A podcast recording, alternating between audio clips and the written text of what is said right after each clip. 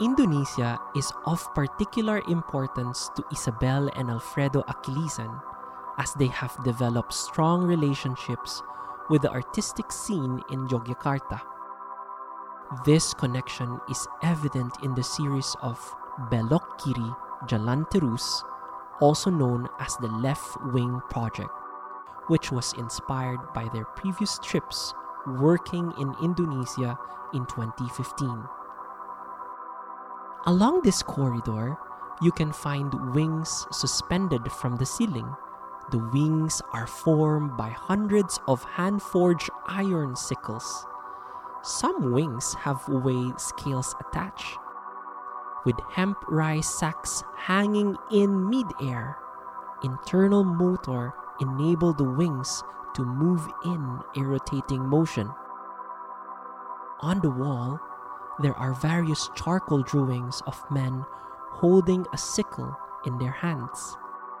These men are local farmers around Yogyakarta who inspired the artists during their residency in the city. The Left Wing Project examines the complexities around socio-political struggles that contemporary agrarian societies face across Asia. Sickles are objects that have emerged in many Southeast Asian communities.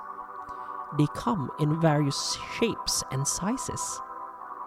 In the context of the Javanese community, there are at least three kinds of hand-forged metal: sabit, selurit, and arit, which all translates to sickle in English, with its own specific functions.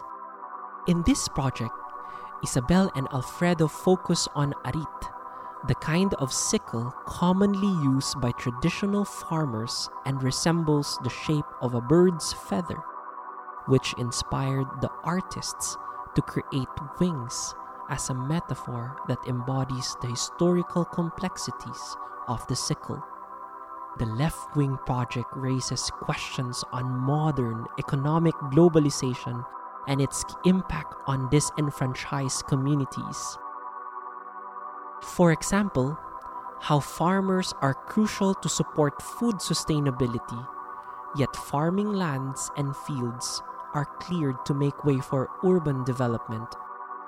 In the Indonesian context, specifically, arit is not also a part of a collective memory where cultural legacy intersects with agrarian policy and the history of political violence.